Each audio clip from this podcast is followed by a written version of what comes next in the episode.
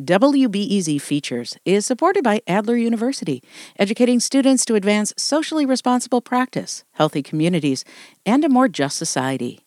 With degrees in psychology, counseling, public policy, and leadership. Adler.edu.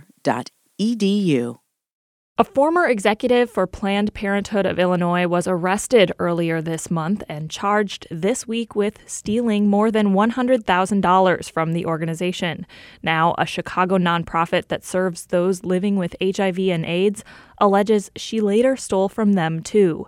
WBEZ's Carrie Shepherd and Dan Mihalopoulos have been reporting this story and are here now to explain how these allegations surfaced. Hi, Dan and Carrie. Hi, Becky. Hey, Becky. So, Dan, tell us how this alleged fraud came to light. Andrea Peoples, who's the name of the uh, person that's that's been accused here, was working at Planned Parenthood of Illinois. She left there in 2017, and they tell us that they conducted a routine audit after that and found that she had been stealing. They say they immediately notified the Chicago police and turned over everything they have, and it was not until earlier this month that she was arrested, and uh, not until yesterday, actually, that she was indicted for stealing more than $100,000 from Planned Parenthood of Illinois between 2015 and her departure in 2017. Carrie, what is the other nonprofit that is now accusing Peoples, and what are their allegations? So, Becky, the Chicago House is in the uptown neighborhood on the north side of Chicago. They provide housing, employment, legal services for families, individuals living with HIV and AIDS, as you mentioned.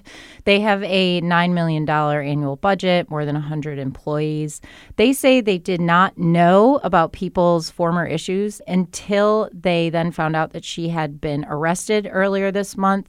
They did a deeper dig into the financial happenings that she was involved in and realized that there was uh, alleged theft in the six figures from Chicago House. Dan, what are the authorities and Peoples herself saying about all of this?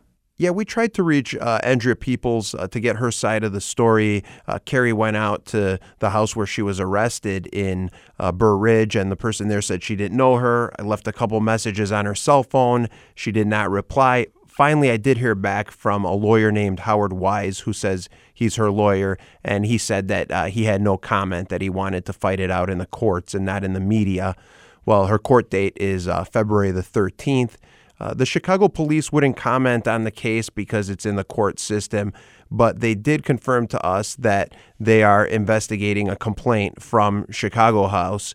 And uh, the state's attorneys uh, won't confirm or deny anything beyond what they've charged uh, with regard to Planned Parenthood obviously, if you are Chicago House, you wish that something had been done sooner, that you had known earlier about her alleged problems at Planned Parenthood, because, you know, the first complaint about Planned Parenthood was three years ago, and that was before Andrea Peoples went to work for Chicago House.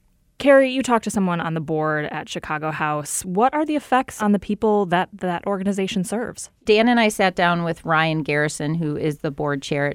He said that they have full support from the rest of the board members and donors who, of course, feel great empathy for this alleged theft and how it's going to affect the institution. He says the staff is shaken. They are the people, after all, who work directly with the clients with whom uh, the organization serves.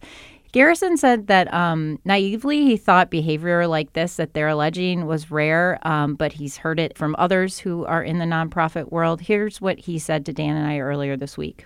I cannot wrap my head around how an individual could steal money from the homeless. That is just a really disheartening element of this for me and for our entire board and staff. So that's Ryan Garrison, the board chair at Chicago House. And Dan and I will continue to watch what happens and how this might affect the organization. Well, Carrie, Dan, thank you so much. Thank you, Becky. My pleasure.